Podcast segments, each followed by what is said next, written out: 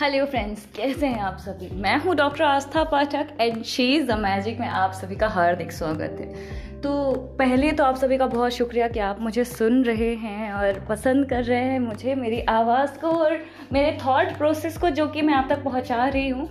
ये बस कुछ, एक ग्लिम्स है जो मैं सोचती हूँ, जैसा मैं महसूस करती हूँ, जैसा मैं चाहती हूँ कि मैं शेयर कर सकूँ अपना नज़रिया दूसरों को ताकि वो भी अपना एक्सपीरियंस ले सकें, अपना नज़रिया कभी शेयर कर सकें।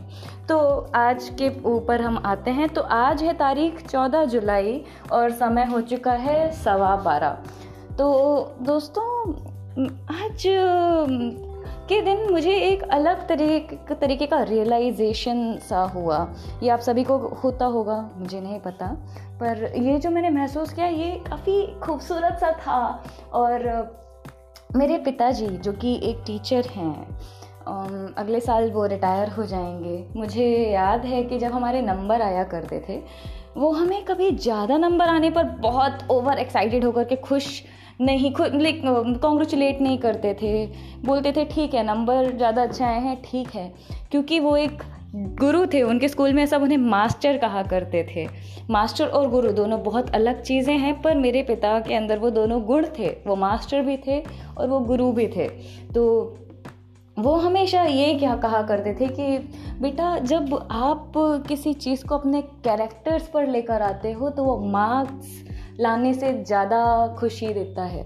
तो हमें खुशी इस चीज़ से ज़्यादा होगी जब तुम अच्छे कैरेक्टर में आओगी, अच्छे से अपने डेली रूटीन को फॉलो करोगी डिसिप्लिन रहोगी, खुद की लाइफ के प्रति फेयर होगी रेदर देन तुम कोई ज़्यादा अच्छे नंबर लेकर आओगी।